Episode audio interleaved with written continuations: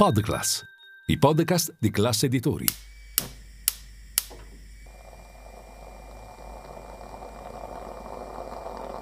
Buongiorno dal gruppo Classe Editori.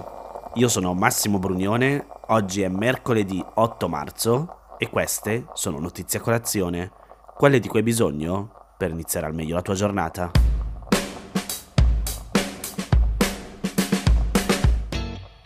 Perché si celebra la festa della donna proprio l'otto marzo?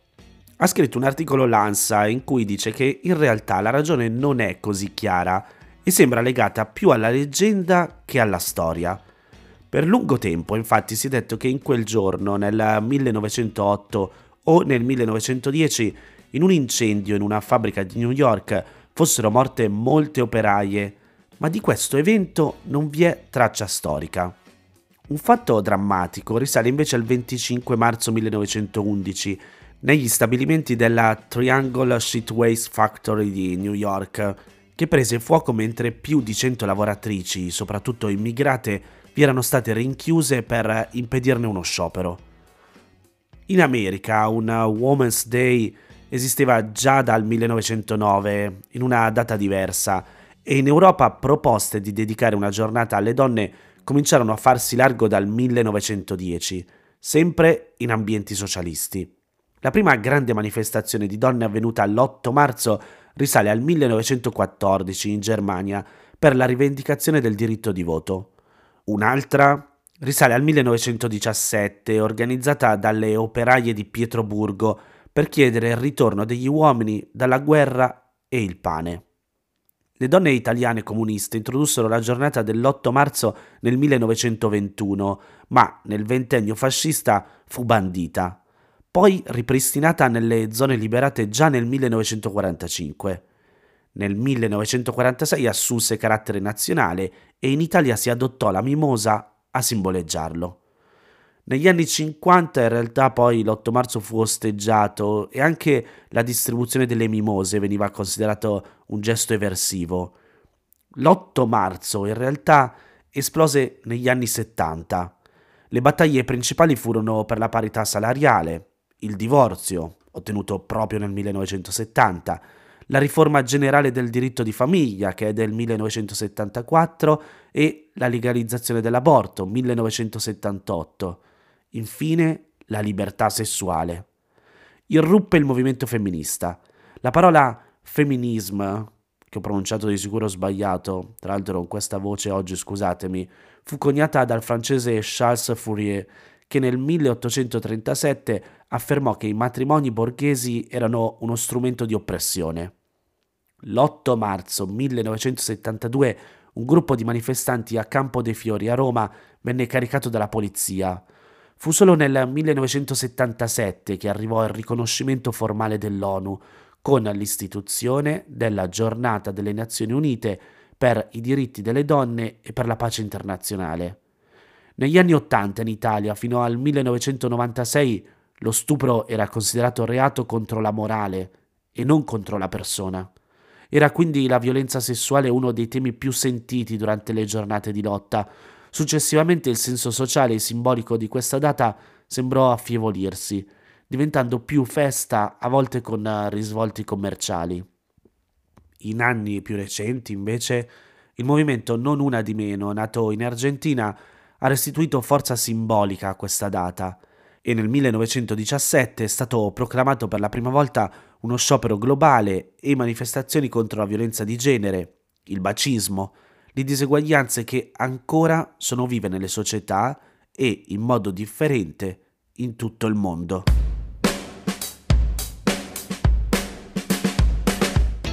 Treni fermi, scuole vuote, voli cancellati. E poi il rito delle banche vandalizzate dai Black Bloc, con i lacrimogeni della polizia a fine corteo in Place d'Italie, a Parigi. In tutta la Francia uno virgola tre milioni di persone sono scese in piazza ieri, secondo il Ministero dell'Interno, mentre secondo il sindacato C G T erano tre virgola cinque milioni. La sesta giornata di mobilitazione contro la riforma delle pensioni è stata la più sentita da quando a gennaio è cominciato il movimento di protesta.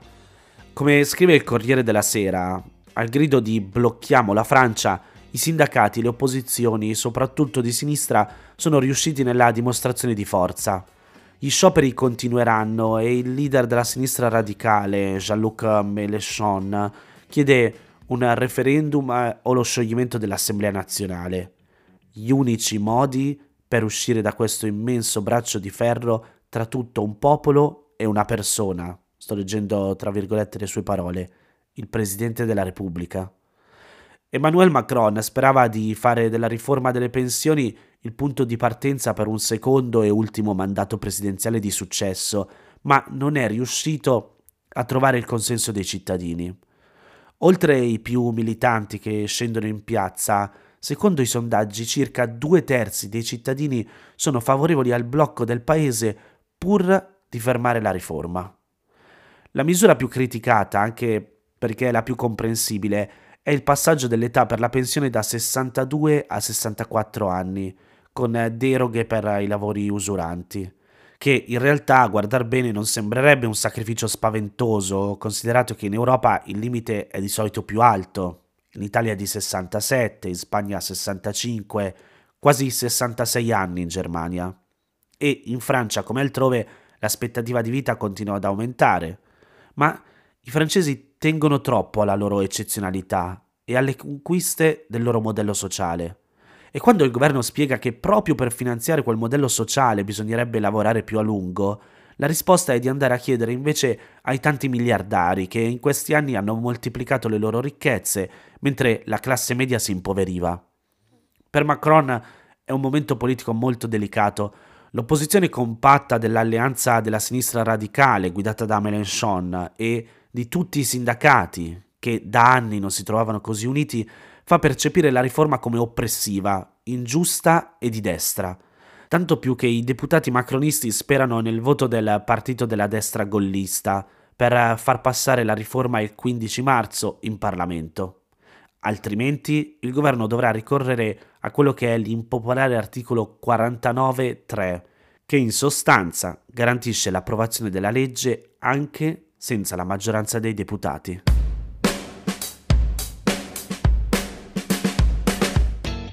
Mi ha scritto Alessia all'indirizzo notiziacolazione chiocciola class punto it e mi ha chiesto se potevo parlare dei migranti irregolari che il Regno Unito vorrebbe trasferire in Ruanda. C'è un articolo del Post che ci viene in aiuto e che spiega come ieri la ministra dell'interno britannica Suella Braverman, che ricordiamolo, è ministra di un governo conservatore guidato dal primo ministro Rishi Sunak. Dicevo, la ministra ha presentato alla Camera una proposta di legge per contrastare l'immigrazione irregolare e la proposta è stata ampiamente contestata sia dall'opposizione che da diverse organizzazioni per i diritti umani, secondo cui non rispetterebbe le norme internazionali sul diritto d'asilo. Cosa prevede la proposta di legge? Colpisce soprattutto i migranti che tentano di arrivare nel Regno Unito su imbarcazioni di fortuna attraverso il canale della Manica, quello tra Francia e Regno Unito, il cui numero è molto aumentato negli ultimi anni. Dal duemiladiciotto al duemilaventidue si è passati da circa trecento a oltre quarantacinquemila persone.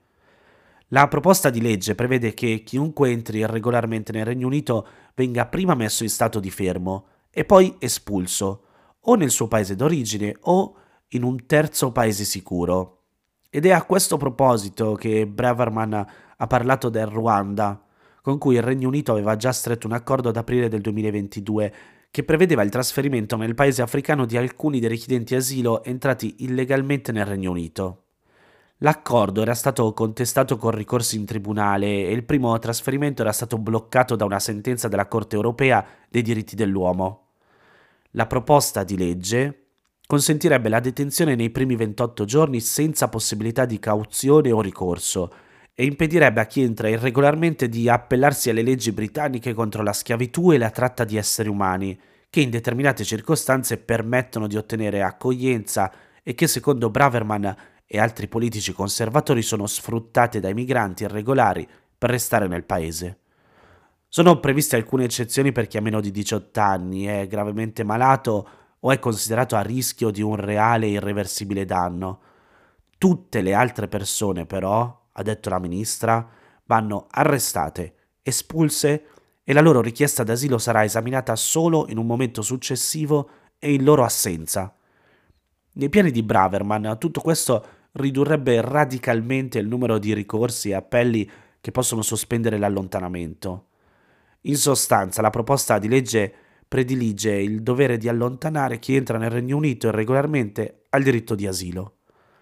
Presentandola, Braverman ha detto che il suo obiettivo è, leggo tra virgolette, fermare le imbarcazioni che portano decine di migliaia di persone sulle nostre coste, e a una convention del Partito Conservatore ha detto: mi piacerebbe vedere una prima pagina del Telegraph con un aereo che decolla per il Ruanda.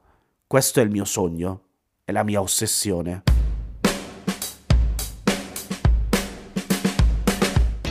Queste erano le notizie a colazione di oggi, con una voce pessima a causa del raffreddore. Se volete suggerirmi alcune notizie o mandarmi i vostri commenti su quelle trattate, potete scrivermi all'indirizzo notiziacolazione chiocciola class punto it. E se volete rimanere aggiornati c'è il canale Telegram di Notizia Colazione.